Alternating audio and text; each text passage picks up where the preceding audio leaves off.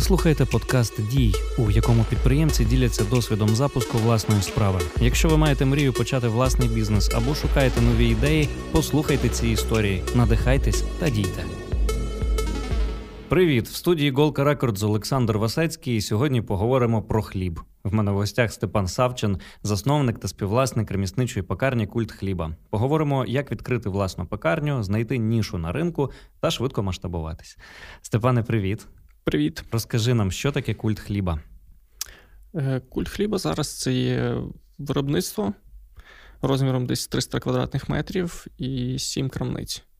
Е, крамниці є точками продажу, також одна з крамниць є одночасно кав'ярною. І в декількох крамницях є такі дегустаційні зали, ми їх називаємо це посадкові місця, де ви можете там, скуштувати круасан з кавою. Тобто саме те, що ви придбали, ви можете продегустувати на місці. Скільки у вас зараз вже є закладів ще раз? Е, сім. Сім і, і? Так, і відкриваємо ще два. Тобто, Тобто вони в процесі. Це за скільки часу? Це 4 роки. За 4 роки. Ем, який у вас був стартовий капітал? З чого ви починали? Ну, от е, з запуску можна порахувати, ми готувалися е, місяців 9. І нам весь цей проект обійшовся десь близько 30 тисяч доларів. Угу. Це, це був один заклад, е, 78 квадратних метрів з невеличким виробництвом, невеличкою кухнею і посадковими місцями. Це була така типу крамниця, кав'ярня, пекарня. Це були власні кошти? Це були кошти, так, це були власні кошти. Ви не позичали, кредитів не брали. Не брали кредитів. Це ми з партнерами е, вирішили це зробити і витягнули гроші на це все. Ясно. Розкажи, як в тебе виникла ідея відкрити власну пекарню? Ти мені розповідав раніше, що в дитинстві ти пік хліб, це для тебе було щось таке, щось круте, і ти вирішив відкрити власне виробництво. Так, ну це такі глибинні моменти. Я їх думаю пропущу, але самою ідеєю, чому ми відкрили цю пекарню, це було те, що ми не знайшли хліба, який би нам подобався, Е, з такої якості і з такою ціною, яка б нам підходила. Тобто ми вирішили, що ми можемо робити якісний хліб е, і робити його доступним. Та Ага, відкрили тобто пекарню. Стандартна історія. Не знайшов то, що тобі подобається, зробив це. Зробив сам. Круто. Перед тим як заснувати власну пекарню, ти десь працював? Е, Почнемо, грубо кажучи, там, з 12-го року. Це був проект іпотерапія, реабілітація дітей за допомогою коней. Це був там безкоштовний проект для дітей на два роки, і ми там е, допомогли в питанні реабілітації близько 300 дітей. Так? Е, Організували цей процес і працювали в цьому напрямі. Далі був командиром відділення роти особливого призначення. Це 15-16 рік. Після того знову іпотерапія, і далі була от ідея про пекарню. Була, була перерва десь в рік, Угу. і ми відкрили пекарню. В тебе була мрія відкрити щось своє? Так. Угу. Ну, тобто, ми чітко зрозуміли це, і, і, і мій товариш е, Любомир Семків, він е, дав ідею просто зробити щось соціально корисне, щось дійсно круте. І ми вирішили зробити пекарню. Було страшно на старті. Звичайно, А що, що саме е, тебе, можливо, щось зупиняло, щось гальмувало процес? ну, зупиняло, гальмувало це відсутність знань, як це зробити правильно. І звідки ти черпав досвід? Е, Це було спілкування з людьми. Це були якісь е, книги, там, відео, всякі навчання. Я ще пам'ятаю, був е, школа Раїмов. Дім, Діма Раїмов, е, Свободна школа підприємництва, вони так Мгм. називались в Києві. Мгм. То якраз в 16-му році, в лютому, я був у них там, і засновник турбургер-бару е, Мусатов. Ага. І він якраз там був один з цих днів, тобто там було навчання 6 чи 7 днів, я не пам'ятаю. І Мусато розказував про турбургер-бар. І от зараз я розумію, що я б тоді ще не подумав, що турбургер-бар, який відкриється у Львові, буде в нас від самого першого дня купляти булочки Ага. для своїх бургерів. Клас. Тобто такий, такий момент, Клас. наприклад. Коли ти вирішив, що ти хочеш власну справу, ти одразу пішов вчитися. Е, так. Ти відчував Це- брак знань. Брак знань управління організації. Ага. І е, ці курси вони тобі дали, власне, допомогли тобі стартувати, наскільки я розумію. Ну, вони не допомогли, вони якось е, просто додали м, трошки більше практичних знань. Можливо, навіть не, не самих знань, а напрямку, куди рухатись. Тобто люди розказали свої історії. Е, це було там чотирьохденне навчання, я вже не пам'ятаю. Угу. І це ну, це було цікаво. Воно тобто більше це тебе якось надихнуло. Так? Надихнуло, це якось акумулювало якісь різні там десь вирвані з контексту фрази, якісь там отакі спілкування, якісь кейси проговорені. І ага. це воно протягом цих всіх років воно десь е, проявляло себе. Як змінилось твоє життя, коли ви стартанули? Ну, життя стало буремним. Тобто став мало спати, і це найбільша проблема. Треба за собою е, слідкувати, тримати себе в формі. Тому що приходити там стомленим це, це дуже погано. Треба приходити напівстомленим з місця праці, де ти або від своєї там, від своєї справи. Але ти не жалкуєш? Ні. Ти вважаєш Хоча це, це не точно. Тобто. Я жартую, насправді ні. Тобто, це все, що потрібно було пройти, все пройдено. У нас була ціль до кінця цього року 10 е, точок продажу. Тобто mm-hmm. до кінця минулого року, 20-го. Mm-hmm. На цей рік що запланували? Е, на цей рік запланували ну, таке вже масштабування, можливо, в межах інших міст. Круто. Але подивимося, як ми справимося у Львові. Бо локдаун і всі ці карантини вони внесли якісь свої поправки в ці плани. Хоча ми їх там запланували на на 10 років наперед, грубо кажучи, приблизно, як ми будемо розвиватися там франшиза і приблизно по містах, uh-huh. якісь собі намітили такий вектор розвитку, то ну, трошки стримує е, ця вся ситуація. Стосовно старту, знову ж таки, ти відчував брак досвіду, брак знань. Можливо, були ще якісь речі, які тебе зупиняли? Можливо, хтось в тебе не вірив. Та ну я не можу сказати, що я дуже був залежний від того, чи вірить в мене хтось, чи не вірить. Я взявся та й роблю. Ну нехай собі говорять, я буду слухати, приймати до уваги, але ну є намічена ціль, і треба її досягти. Круто, круто. Ну що говорити, треба робити. Дуже важливо, щоб підтримували тебе близькі і рідні. Угу. Це найважливіше, напевно. Коли ти чуєш якийсь той бекграунд, е, він такий для тебе теплий і м'який, і тоді можна можна можна працювати, можна запускати щось велике. Перед тим як ви стартували, чи ви дивились на ринок, що є, які конкуренти, хто купує, для кого ви хочете цей хліб пекти?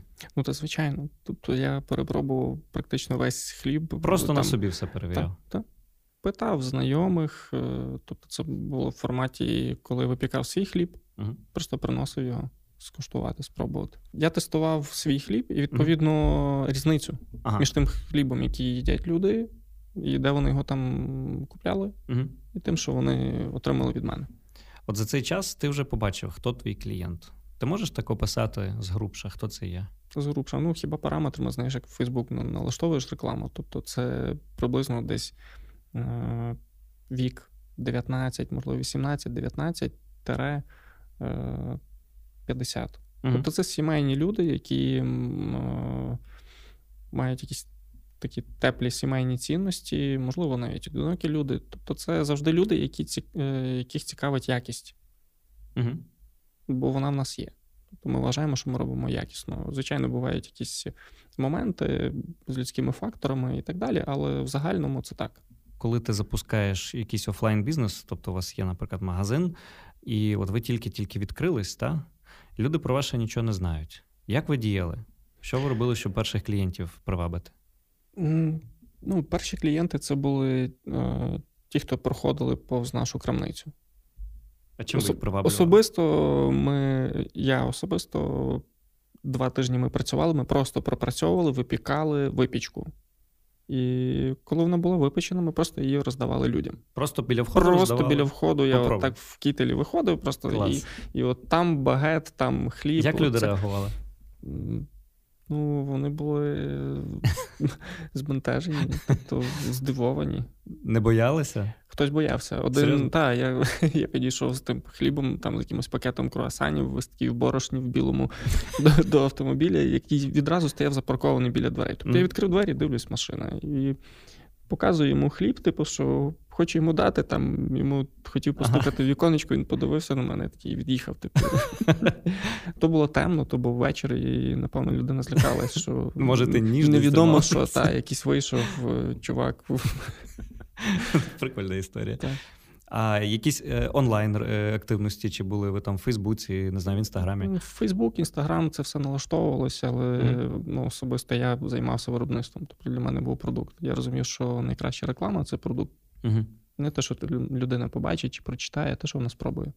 Тобто І... на той момент, десь півроку, я займався продуктом, виробництвом, е, сам випікав це все на кухні. Маркетингом хтось займався інший.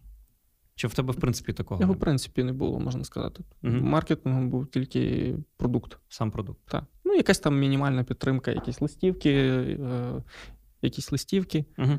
Е, Ну, такого плану. Розкажи якісь про... пости, Інстаграм, Фейсбук. Розкажи про старт. Е, про от перший ваш магазин. Де ви як ви нафакапали? Тому що всі завжди кажуть: блін, оцей перший це був капець, це була жесть. Ми там не спали, переплатили кучу всього. От не було. Ви так дуже чітко підійшли, ви все прорахували? Ну, можливо, не все прорахували, але та точка вона була такою, можливо, навіть необхідною. Угу. Це був якийсь спокійний тихий район.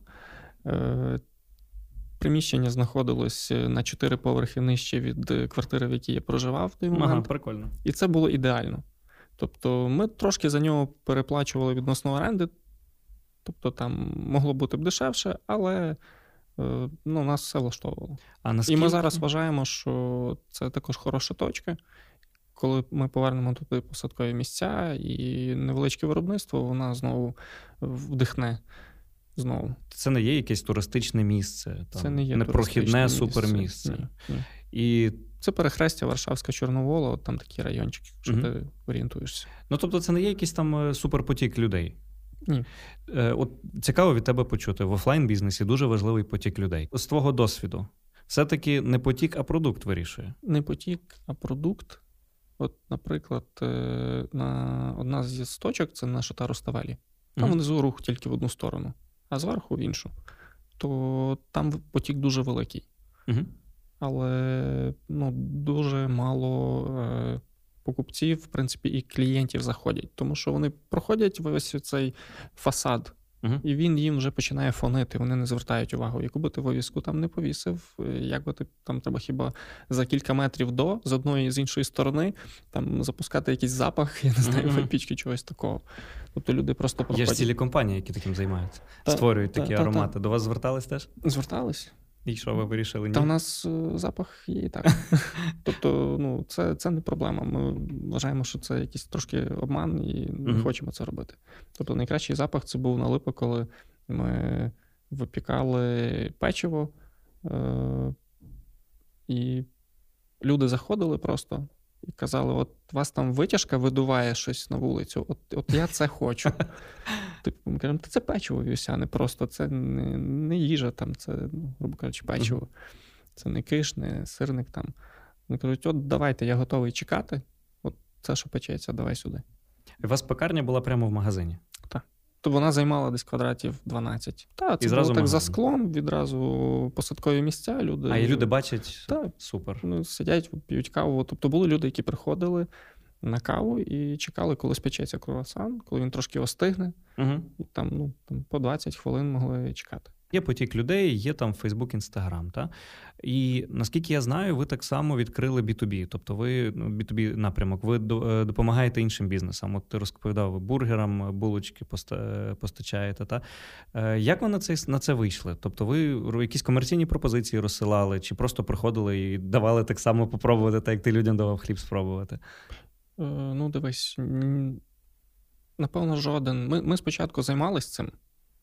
Ми щось приходили до якихось закладів, ми чомусь думали, що це нам дуже потрібно. uh Але десь після трьох-чотирьох закладів, коли ці люди з нами не сконтактували, тому що ми були ще дуже маленькі, і ми перестали цим займатися. І до цих пір ми не шукаємо B2B клієнтів, він сам приходить до нас uh за рекомендаціями. Тобто Е, був, був такий момент, що ми одним людям відмовляли близько місяця, можливо, двох. Вони mm-hmm. нам телефонували від різних людей, їм різні люди давали наші номери. Вони кажуть, о, так ми знову до вас дзвонимо. Типу, Замкнулось коло. Так, замкнулось коло. Холодні продажі вони в вашому випадку не працювали. Не працювали, і ми не прагнули до того. Угу. Тобто, нас був е, нам було цікаво кінцевий клієнт, покупець е, і продукт, якість. Тобто ми сфокусувалися на цьому, а вже е, там, скажімо так, побічним ефектом до цього є от те, що тебе помічають інші заклади. І вони розуміють, що краще або так само зробити їм буде нерентабельно. У вас якийсь такий дзен, слухай, все воно спокійно йшло, ви собі працювали над продуктом, почали приходити клієнти. Розкажи про цей про цей підхід. Ви абсолютно не спішите. І це якось так насправді, блін, круто. Ну, щось в тому є. Не знаю, може, у вас там е, Рокфеллер, хтось з вас, і у вас купа грошей? Ну, не зовсім. Просто ми е, якось трошки планували, і ми вважали, що краще не зробити нічого угу. ніж щось наробити, нафакапити і потім то виправляти. Тобто поступово це можливо зв'язано з тим, що е, в основному всім займався я, і мене набагато чого не вистачало. Тому воно йшло і рухалось повільно. То ти готовий грати вдовго? Ну так ми і граємо вдовго. Це свідомо. свідомо. Це свідомо, так. Тобто, ми вже з, спочатку озвучили з партнерами, що там ну, це буде такого часового проміжку, там 10-15 і плюс-плюс-плюс років. Угу. Тобто, перших 5 років ми ні копійки не витягуємо звідти. Тобто ми все реінвестуємо і так далі. Ну, Це було проговорено там в 16-му році. Е, Взимку, навіть Мгм. в кінці 15-го взимку. Ми це проговорили перед Новим роком, і от з, з Нового року почали там щось шукати і, і починати це все закручувати. До речі, це цікавий нюанс е, про партнерів. Е, Ви давно знайомі, та? Це ви друзі. І ну, починати бізнес з друзями я багато чув історій, не дуже хороших, скажімо так. Але є одна класна порада. Та? На старті треба все проговорювати, просто прописати на папері, відключити емоції. Як ви між собою домовилися? Ну, таке домовлення було, воно якось воно було якесь дуже узагальнене.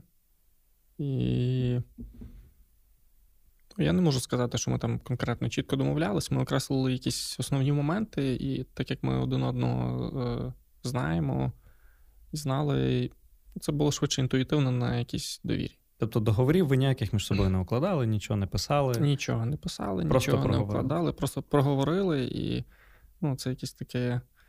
Це не просто зібралися якісь невідомі люди один одному. Угу. Тому ну, це якесь таке було діло честі, напевно. Як це відбулося? Десь собі сіли. Сіли, та це, е, якщо я не помиляюсь, е, Леополіс М? внизу. Ми там собі от таку мали цікаву розмову. Ну, але насправді е, до питання там не починати бізнес з друзями, то ну, це, це дуже важливо. Треба до цього важливо підійти. Там з друзями, з рідними, працювати з друзями, з рідними, брати їх на роботу це дуже серйозний кейс. Були такі випадки, Томій Кум він буде працювати з нами. Можна, можна. Тобто я говорю про особисто там, е, там ну от е, коли ти набираєш е, не, не просто виробничий персонал, Угу. а когось команду. Тобто можна втратити одних і інших, і це дуже треба до цього серйозно відноситися. Це дуже важлива історія про побудову команди. Розкажи, як ви до цього підходите. Ну, відбираємо людей по цінностях. Угу. Яким чином? Ну, є якась така мінімальна співбесіда, де ми розуміємо, що це за людина. От ну, ти говориш з людиною, ти приблизно її можеш оцінити. Як би це там не звучало, але ти бачиш, з ким ти говориш. І після якогось часу мені стало легше відбирати цих людей. Комусь я давав е, там можливість простажуватися, навіть попрацювати, типу, а когось було відразу видно, ну, що ця людина це не її робота. Угу. Вона якось давала відповіді на якісь такі контрольні запитання, так, які вже сформувалися за кілька там років е, цієї всієї текучки кадрів, цієї плинності. І, ну, і ти розумієш, що це ну, не, не, не твоя людина. Ну, якщо вона пропрацює, то недовго. Угу. І навіть можна приблизно спрогнозувати, де вона буде, які моменти пропускати. Про плинність кадрів, наскільки вона у вас висока? Ну, зараз дуже низька. Тобто, То ви знайшли тих людей, з якими ви хочете працювати. Я думаю, що так. То Які цінності найважливіші для тебе при відборі колег? Ну, це в першу чергу відкритість і націленість на, на результат. Тобто, я не знаю, як це пояснити. Е, коли людина готова, коли не розуміє, чому вона прийшла сюди, що вона повинна робити для того, щоб всім стало краще. Угу. Тобто до клієнта вона повинна відноситись е, з міркувань, як йому полегшити життя. Тобто, що йому підсказати, якщо він не знає. Ну, розумієш, про що. Uh-huh. Ну, от такий підхід, як до гостей. Навіть не як до клієнтів, а до гостей, які прийшли до тебе, щоб ти їм щось порадив, допоміг. Тому що питання їжі, воно досить таке інтимне, можна сказати. В плані роботи і виробництва це люди повинні бути чистоплотні, е, ретельні, ну і чесними до себе, до до власників бізнесу. Тобто вони повинні розуміти правило він-він. Виграв працедавець, виграв працівник. Якщо працедавець не виграє, то працівник виграє, але недовго. Як ви розділили е, між собою обов'язки? Ну, грубо кажучи, там 99% якоїсь такої операційної справи це було на мені. Угу. Ти повністю тягнув? Ну, можливо, 95 там, так. Угу. А решта інвестори? Тут, решта інвестори і ну, моральна підтримка. Угу. Такі моменти. Там прийняття партнери допомагали приймати рішення, де, можливо, я був некомпетентний, вони допомагали, ми, вони щось радили, ми думали, як зробити так, краще чи так. Це дуже корисно. Угу. Як ви зустріли кризу? Та як неминуче. Тобто, ну, криза та й криза, працюємо далі. Якісь нові можливості для для вас вона відкрила? Вона проявила тонкі місця. Ну і ми почали серйозніше масштабовуватися. Тобто ми зрозуміли, що от тепер треба працювати ще більше. Угу. Тобто ще потужніше, скажімо так. Треба розвиватися. І ви пішли в інтернет? Ми Почали пішли активніше там так, працювати? пішли в інтернет, е, пішли е, пішли відкриватись. Угу. Ну, масштабовувати себе в межах, тому що більше доставки і так далі, але люди не перестають е, ходити по вулицях. Тобто, це також є момент, коли ти приходиш, ти це все бачиш, ти відчуваєш якісь запахи, оцей весь антураж. Весь цей контекст. Так, ти можеш поспілкуватися з е, продавцем. Це це ну, насправді деякі люди через це і приходять. Оця криза вона дозволила і змусила навіть оптимізувати деякі процеси. Тобто ми побачили, де ми переплачуємо, угу. де ми, грубо кажучи, попадаємо в якихось. Тобто, десь ми відсікали лишнє, і воно полегшило. Взагалі, от зараз ми розуміємо, що це це класно було. Тобто це було корисно, угу. хоча і боляче. Оце, до речі, що би ти порадив оцим людям, які починають власну справу, думати, що ти вже в кризі? Мислити реально, угу. коли є криза, то розуміти, що ти в кризі, які, ну, яке зовнішнє середовище тебе оточує. І брати в руки калькулятор. Це там це вислів одного з моїх партнерів. Це брати в руки калькулятор. Беремо в руки калькулятор і рахуємо скільки часу, чого нам потрібно, що ми за це отримаємо, і як задовго нам прийдеться чекати той успішний кейс. Працювати по білому, нічого не приховувати, тобто працювати ну, по-європейськи, грубо кажучи, оформляти всіх людей, платити нормальні зарплати. Проводити різні там моменти по санітарії і так далі, і тому подібне. Мати всі документи, впроваджувати хаспи, якщо це пов'язано з їжею на на такому рівні, на якому це потрібно. Угу. Тобто старатись це все робити. Тому що бізнес будується не для когось, для себе, можливо, там він потім продається або масштабується. Але неважливо, це потрібно робити вже добре відразу. Чи ну, було... саме зараз. Коли стане легше, буде краще. Чи було якесь таке рішення, яке стало переломним? Ну, це, напевно, рішення масштабуватися. Воно полягало в тому, що ми, нам потрібно було перевозити виробництво на цех. Ми ми запустили ще одну локацію, це на Костя Левицького. І і ми далі зрозуміли, що треба ще, а ми вже не можемо там робити. Тобто 12 квадратних метрів і склад на 7 квадратів просто фізично це неможливо. І ми пере... вирішили переїжджати на цех. Як ви відбираєте приміщення? На що от дивитися в першу чергу? Ну, це якесь таке внутрішнє відчуття, насправді. Тобто є багато пропозицій від там маклерів, просто в інтернеті зараз купа всього. Але потрібно дивитися зі сторони клієнта, напевно, uh-huh. а не зі сторони бізнесу. Ну, насправді по-різному. Тобто, треба оцінювати якусь реальну ситуацію. Може бути класне приміщення, гарний вхід, без сходинок, фасад, все, але там тільки, наприклад, проїжджають машини, люди там не ходять. І запаркуватись ніде. Тому воно відразу відпадає. Угу. І в нас є три формати: це крамниця, е, крамниця з посадковими кількома місцями, те, що я говорив про дегустаційні якісь такі місця, е, і е, кав'ярня. Тобто кав'ярня у нас зараз одна, кав'ярня крамниця. А все решта це просто або крамниця, або крамниця з посадковими місцями. І для цього нам достатньо від 7 до 25-30 квадратних метрів. Угу. Це от перший критерій, наприклад, так. Другий це там прохідність людей. Ми рахуємо людей. В різні періоди часу ми ми це рахуємо. Ми uh-huh. міряємо людей, які проходять там, грубо кажучи, на відстані там трьох метрів від входу. Серед них вибираємо там свою цільову аудиторію. Тобто ми не рахуємо, ми рахуємо загальну кількість, але ми не враховуємо е, як потенційними покупцями на, на певну групу осіб. Тобто ми просто їх не враховуємо не тому, що не вважаємо своїми клієнтами, а, е, тому, що є цільова аудиторія. Тобто вони можуть бути нашими клієнтами, і ми їх раді вітати, але от саме прорахунок треба робити на ось цей от, саме на той сегмент, на який ви розраховуєте. Е, Я так розумію, маркетолога у вас немає. Поки що ні. Е, чи Але ми зараз розуміємо, що нам ми наймаємо фінансового аналітика, і я думаю, що цього року ми все-таки доростемо до маркетолога в одному дуже популярному закладі, не буду його рекламувати. У них запитання, чи будете пиріжок, приносить їм, якщо не помиляюсь, декілька мільйонів доларів щороку. Чи у вас були якісь такі штуки, які ви самі це самі пробували, тестували, і вони там, скажімо, збільшували середній чек, збільшували продажі? Так, таким винаходом був, наприклад, е, дегустаційний сет. Угу. У нас є багато різних класних пирогів. Ми просто взяли і сегментами нарізали цих пирогів солодких, солоних, взяли кілька випічок. Там е, е, Це було печиво, це був еклер з обліпиховим курдом, uh і це було кілька тарталеток.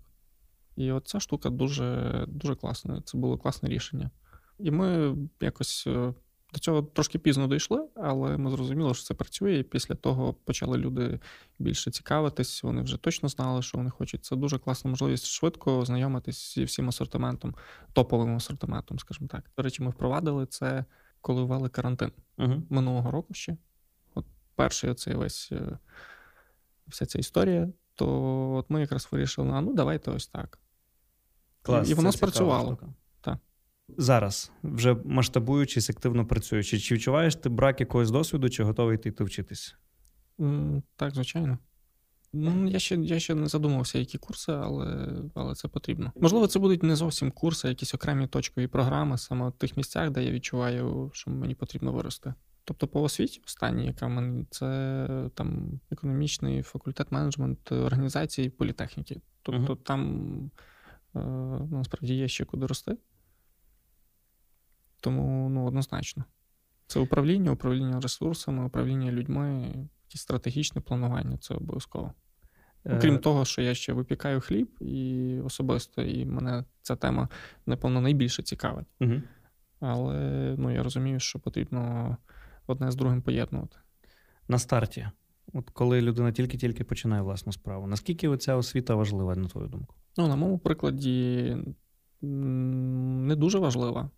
Але якщо вона є, це буде дуже потужним, е, потужною підтримкою в той момент. Коли ти будеш знати, як мотивувати людей, як їх, як з ними працювати, е, там, виставляння рамок, скажімо так. Тобто ці всі тонкі моменти управління ресурсами, управління людьми, е, ведення переговорів, там, навіть те саме ціноутворення, що як рахувати, це все важливо. Ну, Круто. Можливо, десь на якихось курсах якась освіта не дасть відповіді на ці запитання, але вона дасть принципи, якісь основні, з е, напрямку яких треба рухатись.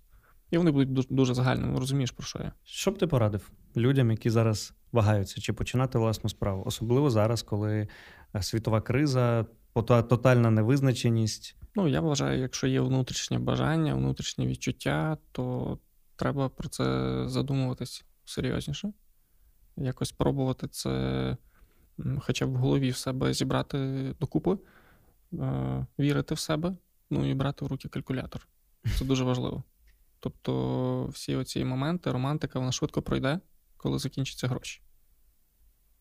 І для цього треба взяти в руки калькулятор і розуміти, коли вони закінчаться і що до цього потрібно зробити. Тобто, щоб вони отримували вже з самого бізнесу. Починати варто, якщо ви відчуваєте внутрішньо, що от я можу це здолати, е, зрозуміти, що буде складніше, ніж собі людина уявляє в якихось моментах, в якихось простіше. Це буде якесь таке відкриття і випробування себе. Що цьому потрібно буде так віддатися добряче, виділити на це час, на цей проект, ну і працювати. Беріть в руки калькулятор і дійте. Саме так. Дякую тобі за змістовну глибоку розмову. Як завжди кажемо в кінці, беріть в руки калькулятор і дійте. Дякую, що послухали цей подкаст. Якщо він вам сподобався, ставте зірочки в рейтингу і діліться випуском у сторіс.